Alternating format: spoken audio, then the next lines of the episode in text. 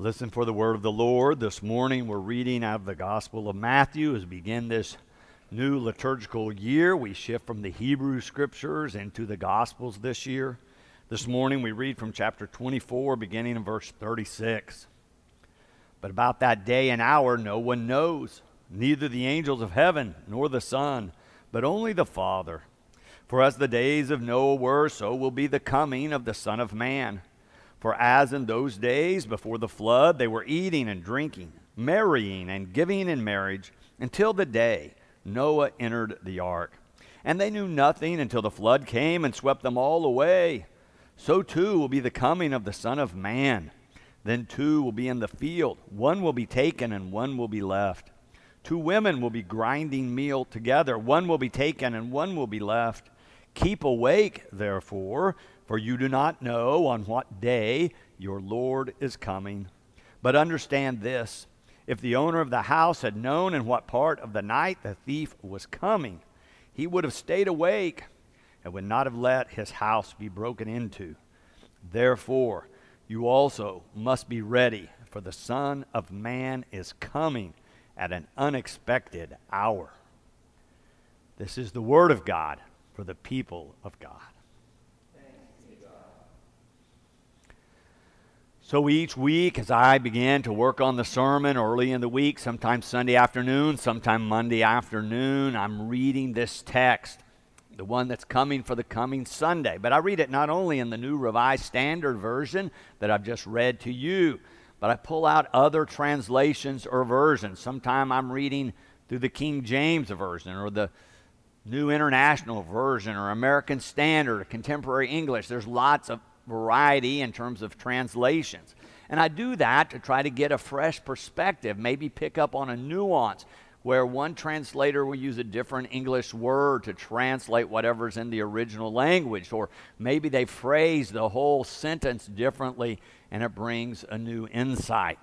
I was doing that for this week when I was reading through the message version. It's really more of a paraphrase. It's put together by Dr. Eugene Peterson, who is a professor for years and then spent about a decade writing out his version of the Bible in contemporary English.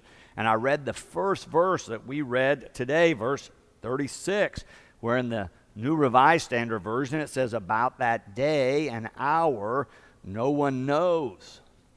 But this is the way the message translation captures that. And I think Dr. Peterson got this one right. I've put it in your outline you have no idea what day your master will show up. It's kind of blunt, but it kind of captures the sense of this passage that we should not try to predict when the end of the world might come or Christ might come back in some kind of cataclysmic way. There are the few portions of the scripture that use this kind of imagery, but Peterson captures it, I think. You have no idea.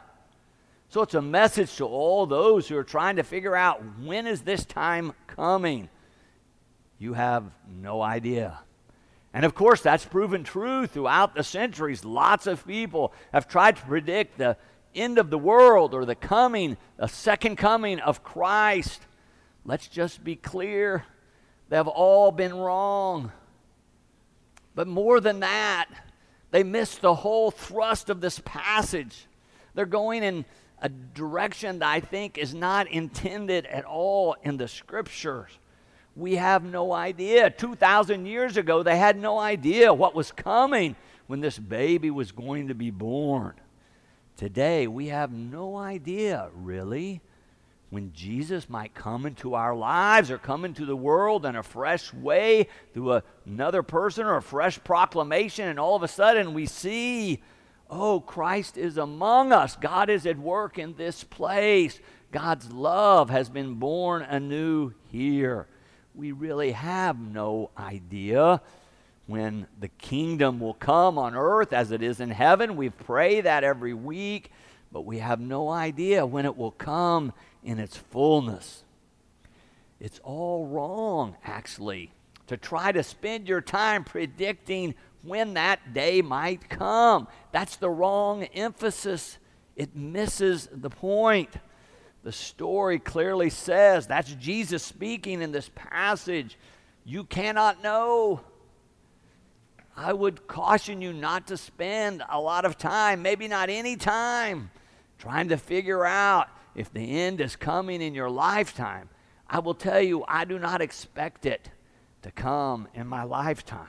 That is not what this passage is really about. This passage, this story exhorts us to be ready, to stay awake, but not on a specific day or date. That's not the point at all. Rather, it says, be ready, stay awake as a way of life, as a way to experience the fullness of God's love and the life that Christ reveals to us, not only now, but in the life to come. But there are those who spend a lot of time on the other kind of interpretation. There's the famous Left Behind series, in which the authors spend a lot of time trying to describe for you this cataclysmic end and how terrible it's going to be for some, and how God's going to rapture some and take them to paradise, and others will be left here for terror and warfare and bloodshed. Interesting that those books began to be written in the mid 1990s, coming up to the year 2000. You remember all the stir coming up to 2000 about how this might be the end of the world. Party like it's 1999 because 2000 will never get here. Remember Y2K. Everything was going to fall apart. It was going to be a cataclysmic turn from one calendar year to another. It was pretty boring, actually. None of that happened, right? I hope you can remember that. But these people who wrote these left behind books, clever marketing, they used all the stir about the year 2000 to help them sell books, and they sold lots of them. They've made movies, they've published more books. It's a whole series. But I'm suggesting to you it all misses the point of what Jesus is saying in our text today. Those kind of interpretations take a few verses out of Scripture, ignore the major themes of Scripture, ignore even the larger flow that we'll look at in a minute in Matthew, and build a whole theology on these few verses. It's the wrong kind of interpretation, I think, to help us live the Christian life. That kind of interpretation takes these references literally, then embellishes them rather than looking at them symbolically. They miss all the metaphor, if you will, in this. But if this text is not about the rapture, is not literally saying some of us are going to be snatched away and some are going to be left here, then what is this all about? I think our best clue is to look at the larger story of what Jesus is teaching, to look at the larger flow, look at the narrative of the Gospel of Matthew. Don't get caught only in these few verses we read today. We're reading in chapter 24. By the time you get to this point in Matthew's gospel, the tension between Jesus and the Jewish authorities has been building. There's been this back and forth about what's the essence of religion, and they do not agree. Jesus is a reformer. The religious authorities are protecting the status quo and who's in power and who's out of power and focusing on who gets in and who must be put out.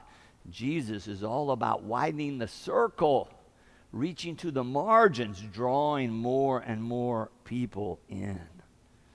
Well, if we look at the flow of Matthew, let's just take a couple of minutes to do that so I can illustrate what I mean. If you flip back in your Bibles to chapter 22, it's about the time Jesus is coming to the end of his public ministry, and he summarizes his whole ministry, if you will, the whole of the gospel, the whole of Scripture when a Pharisee asked him a question about what is the greatest commandment. And you, if you've read this, remember his answer.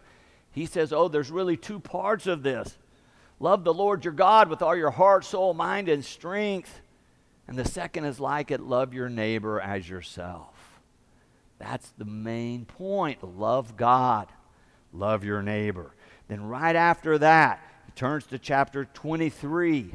And chapter 23, Jesus begins to go into this long critique. He turns his full attention to a lengthy critique of the Jewish authorities, these scribes and Pharisees with whom he's been discussing what religion is all about. He is saying they are too legalistic, that they're too focused on all the regulations and rules, so much so that they miss the main point. The theme is that they do not practice what they preach because they're so focused on the regulation and keeping people out as the heart of religion, they're missing the true relationship with God and one another that faith is all about. They're missing the essence of religion, if you will, in terms of including people and bringing people into the experience of the love of God. Well, by the time he gets to the end of chapter 23, Jesus has moved into a section where he laments over the destruction of Jerusalem and how things have gone so horribly wrong, the leadership is drawing the people in the wrong direction. It's going to end with the total destruction of Jerusalem in this generation. And of course, on that part, he is right.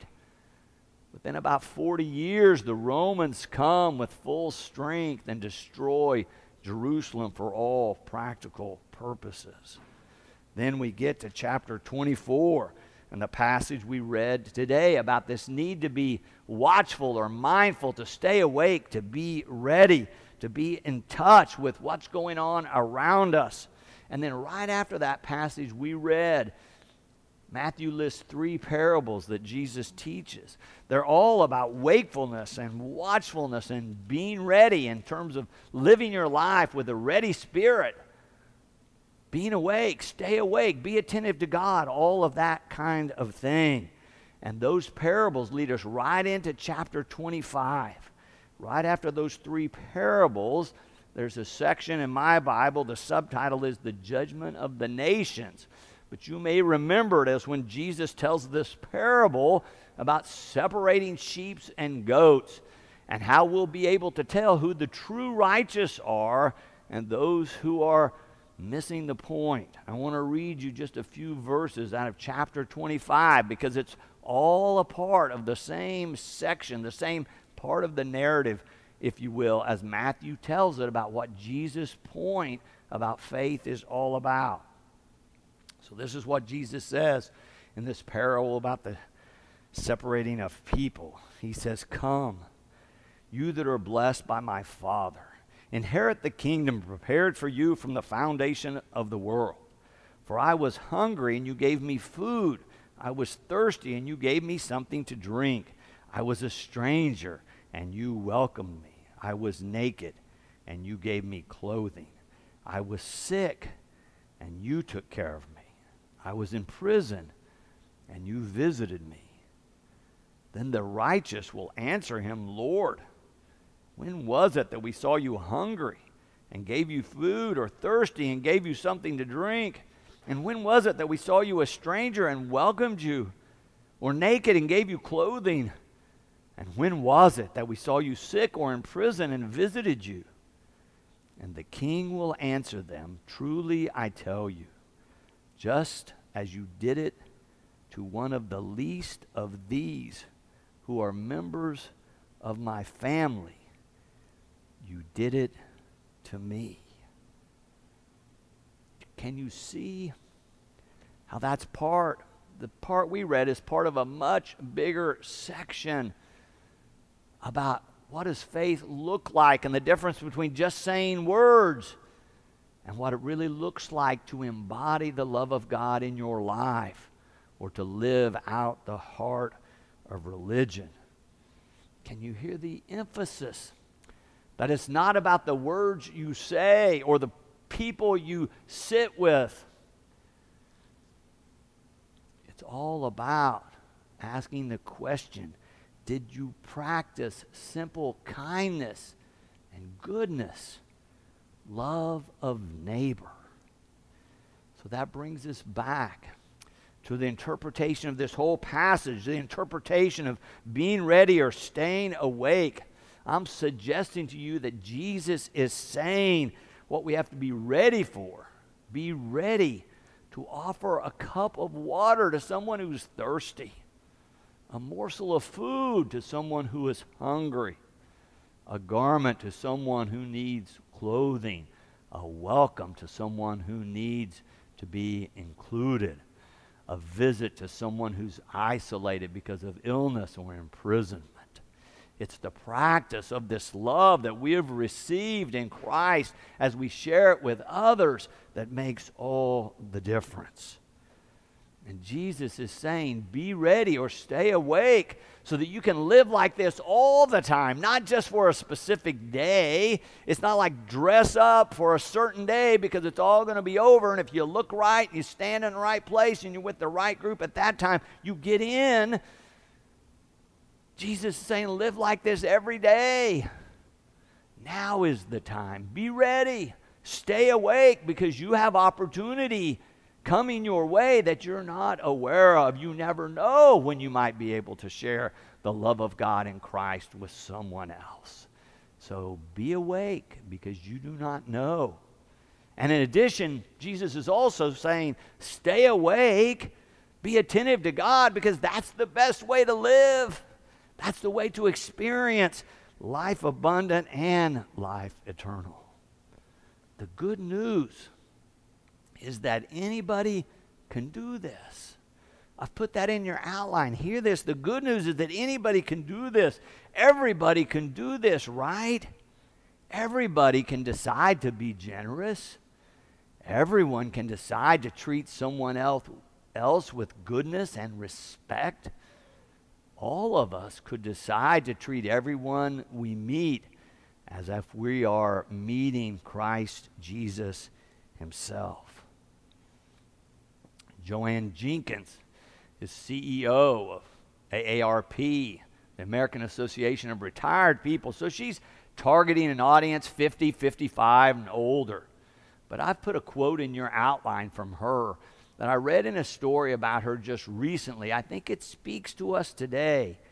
She says, We are living in a moment when generosity matters more than ever. When generosity matters more than ever. The story went on to say that through her work, she sees people suffering in nursing homes or sometimes home alone or in other healthcare facilities. She sees the carnage. This is wreaking this virus, this pandemic on people physically. But she goes on to talk about, of course, there's this emotional toll that it's taking on all of us who are living through this loss of jobs, the uncertainty of the economy or our income, the disruption in our schedules. If we have children, disruption in schools and routines she talks about all the losses create uncertainty and anxiety and stress that everybody is feeling right now. And then she quotes the founder of the AARP. Her name was Dr. Ethel Percy Andrus. She said this It is only in the giving of oneself to others that we truly live. And Jo Ann's saying, let's think about generosity. Let's think about giving to others. She concluded the story that I was reading with this. During this month of National Thanksgiving, in this most challenging of years, let's all be thankful for the gifts we have received. Then let's open our hearts and pay it forward to those in need during these trying times. Jesus says, You have no idea what's going to happen next. You have no idea when the judgment may come or the Son of Man is coming. Therefore, live every day as if now is the time. Live every day as if now is today. Live every day as if now is the time. So give now. Love now. Be kind now. Love God now. Love your neighbor right now. Do this and you shall live. Do this. And pandemic or not, you will have a rich Advent and Christmas to celebrate. Amen. And thanks be to God.